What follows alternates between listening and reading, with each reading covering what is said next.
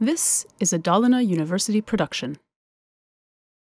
It's Marianne Solberg, and she will talk about can we support the students' bildning in web-based higher education.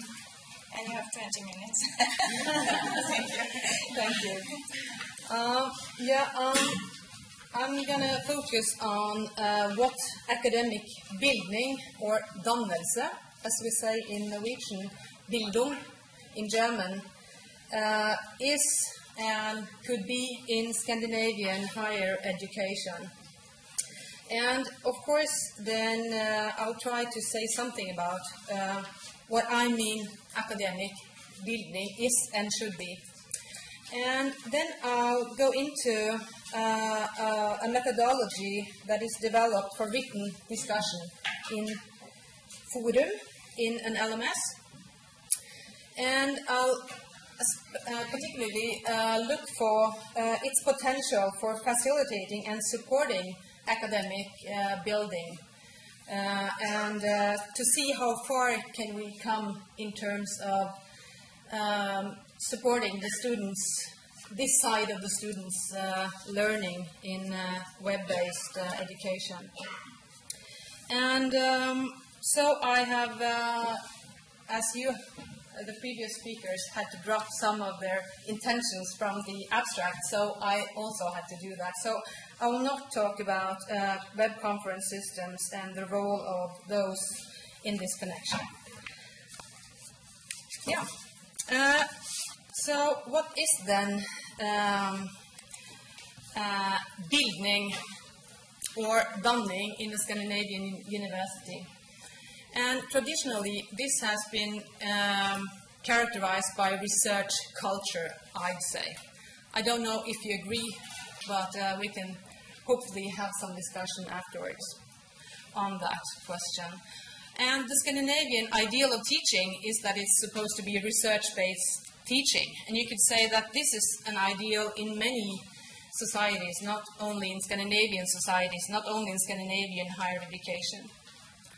So anyhow, then, when uh, into a study at university, we should expect initiation in research culture. If you are a student going into the university, this is what you uh, should expect. And then, of course, uh, the question is, uh, is this also the ideal in online and off-campus flexible courses in higher education in Scandinavia today, actually? Are we uh, kind of managing, are we able to rise to the ideals that we do have uh, in also our flexible courses? And um, my background for asking these questions is that I've been a teacher in online courses since 2004, and since 2008 I've been an advisor for those who are developing, uh, for uh, staff who are developing flexible courses. So I've been on both of those sides. And uh, it was some of the experiences that I had as a, uh, as a teacher in introductory philosophy courses in online studies at the University of Tromsø that I started to, to look into these things. Because what I could see, I could see that uh, the texts, the essays that those students wrote were more kind of reproductive in style than those uh, essays that were written at our campus studies. And this, uh, uh, I think, is due to uh, the tradition in uh, Norwegian universities uh, to uh, have seminars with discussion. So we wanted to recreate the, try to recreate the rich seminar culture online in order to avoid reproduction, because reproduction is not a sign of a well-built or uh, educated, well-educated scholar, uh, as far as, as we can see. So, um, what is then uh, academic Bildung? I'd say if I had to pick one uh, characteristic trait of the person who is academically bildat or academically dannet, I'd say that academic build, uh, bildning is the ability and courage to think on your own base, on your own, on basis of knowledge of the tradition. Um, so that is kind of the main characteristic, I would say. And I'd also say that without academic knowledge, there would be no academic learning.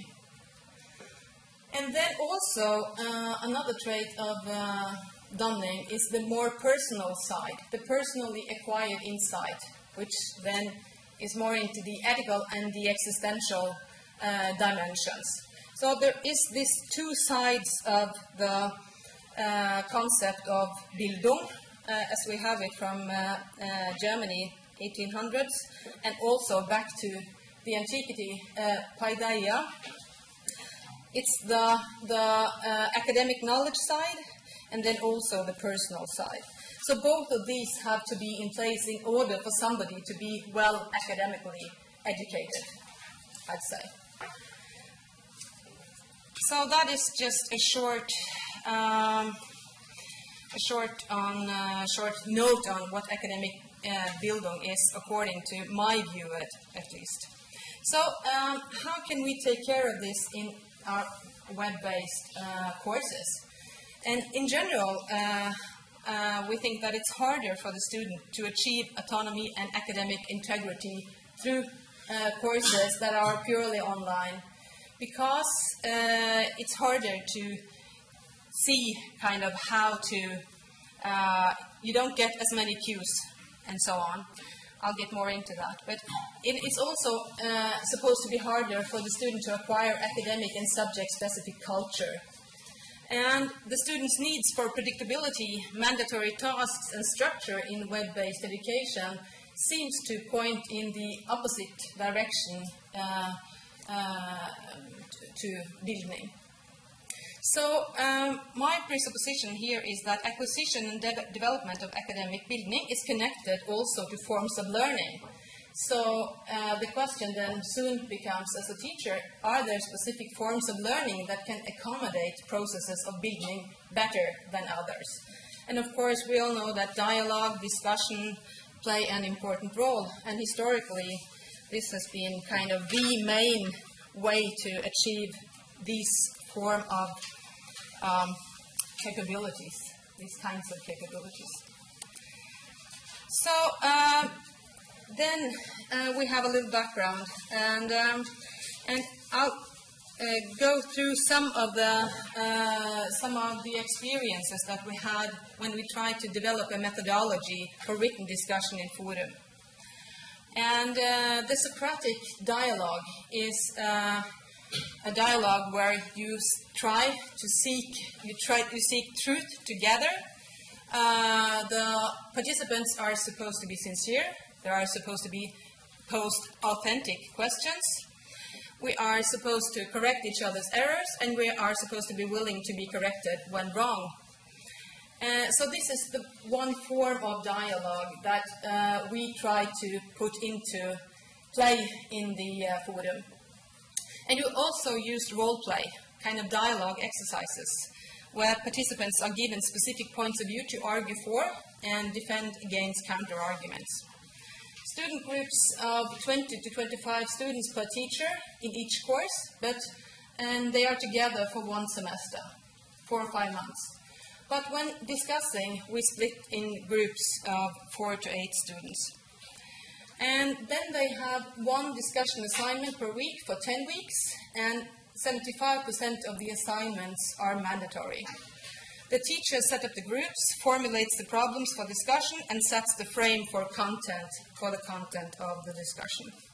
So this is kind of the, the frames for the discussions.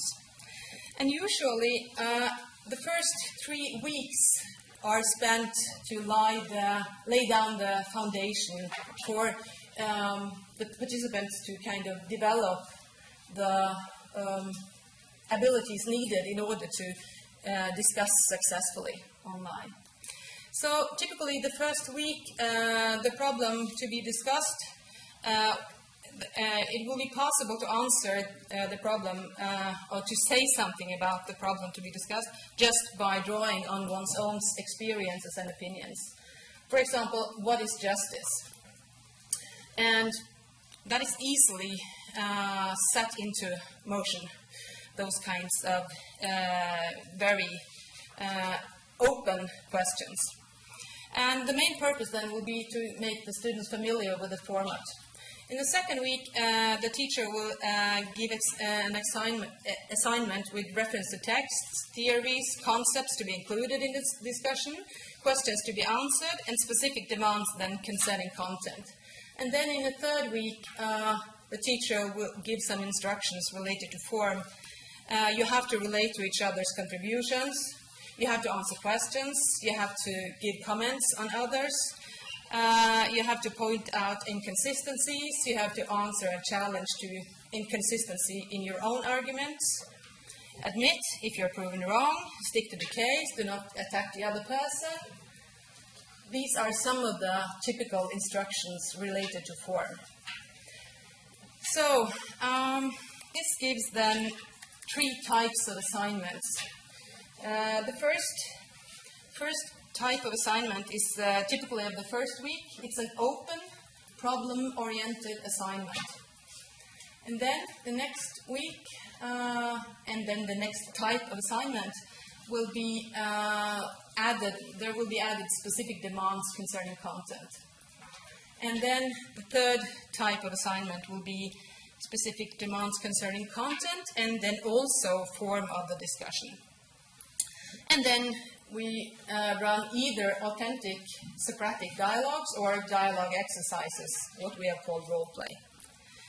So this is kind of the, the frame uh, that we that we have for uh, for the discussions. So what do we see? We, we have been running these courses since 2005, and we have been trying to improve our own way of working with uh, with the students. And um, and as as ordinary, I, I, mean, in campus education, we'll see that the kind of what you call it chemistry or of the group will play quite an important part always. So sometimes a group will be very kind of uh, committing to each other and very committed to the to the exercise, and some groups seem to be really hard to get going. And there are, of course, all the same kinds of varieties in our online groups. But um, when it comes to um, uh, our work on content and form, uh, it's kind of the goal of this work that we have been doing as teachers is to enhance the academic quality of these discussions. And then the ideals uh, is on the Socratic dialogue, the authentic dialogue form where you are willing to be uh, corrected by others. And the goal is that the student uh, should develop autonomy, a high level of mastery of both content and form. We want to avoid reproduction of others' voices. If this, I mean, the others' voices, like typically the teacher in the video lecture or the textbooks. So the analysis of academic quality in discussion that we have been doing, um, it builds on a taxonomy for dialogue and teaching that is not specific for net-mediated discussions, but there are three variables. The first is the dynamics, and the second is the, the professional or academic level of the arguments, and that is, of course, only possible to see for a philosophy teacher in order to see if it's, uh, is this a high quality um, argument or not. And then again, the level of reflection. So um, I'll not, I'm not going to go into um, the system that we used for the analysis. We had help from from uh, uh, professionals on the, the, uh, the doing the uh, the uh, analysis. But anyhow, the variables, dynamics, it's about interaction between participants. And we kind of look into do participants really relate directly to each other or not? And, um, and of course, that is not a quality sign in itself. It doesn't deal with quality. But still, it's quite important to have the feeling of being part of a discussion. And then there's the professional or academic level of the arguments, and then there's the exercise of content. Do you actually use the concepts? Do you make use of the, the distinctions that you have learned about, and so on? Uh, do you make use of theories uh, from the subject matter or not? And then the third variable, level of reflection, relates to the assignments in a do you relate to the uh, do the student relate to the assignment in a discursive manner?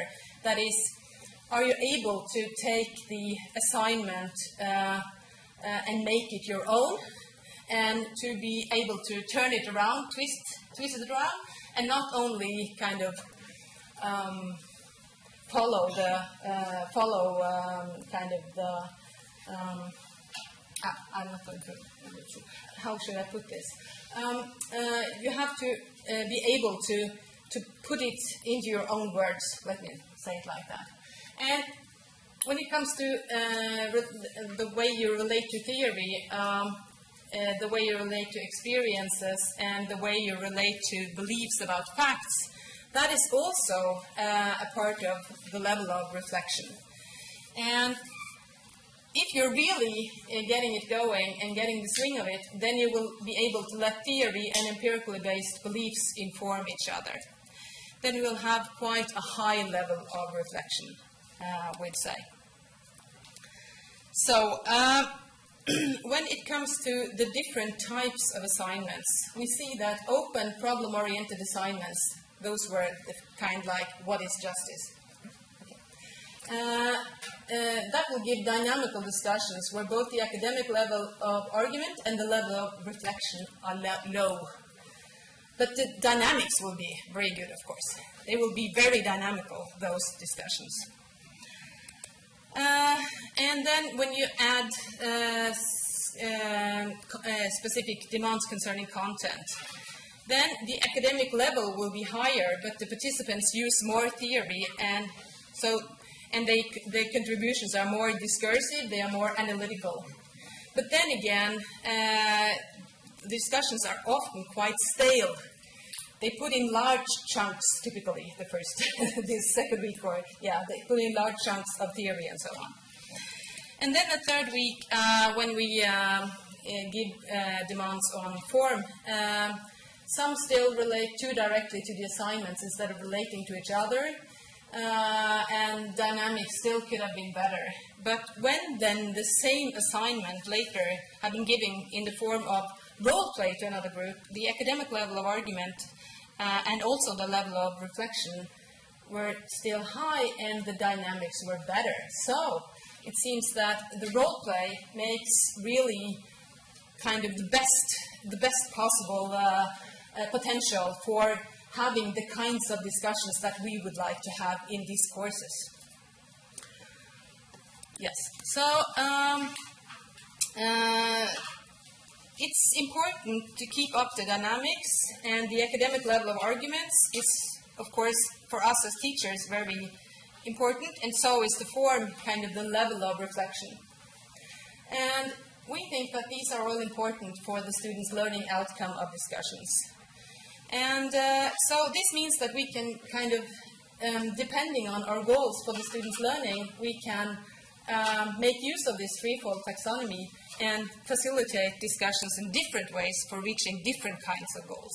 If we want them to learn about discussion, what is a good form of an academic discussion, then you do it this way. If you're more into teach them as much philosophy as possible, do it this way. And if you're into just make them happy by letting them discuss something that they're really engaged with, make as open questions as possible. So, um, it seems that we have plenty of possibilities for facilitation and support of critical thinking and reflective judgment, and thus academic bildning in, uh, in uh, written discussions in Forum. And so uh, we see that uh, the students may at the same time learn the basics of the subject matter, they can develop their own voice, and also develop vital academic skills. So, and we also think that the ethical and the existential dimensions of education can be well pursued through authentic Socratic dialogue. So it seems that this is the best we can achieve with uh, uh, discussions, written discussions in, in Forum. And then again, we can ask uh, how far do we then come towards uh, fostering academic bildning through only this method? And of course, there will be quite a lot lacking still, we think. Uh, the social interplay in the academic community uh, will be missing in a sense. Uh, some parts of it will be missing. It's harder to achieve the experience of being initiated in a debating community of scientific authorities. And the power relations between professors, uh, you will not uh, see who was really in charge here, for example. Who merits, what merits. Uh, it's vital for understanding the values of the scientific community and this is hard to achieve in the in uh, online courses, I think. Yeah. Uh, so that's it. Thank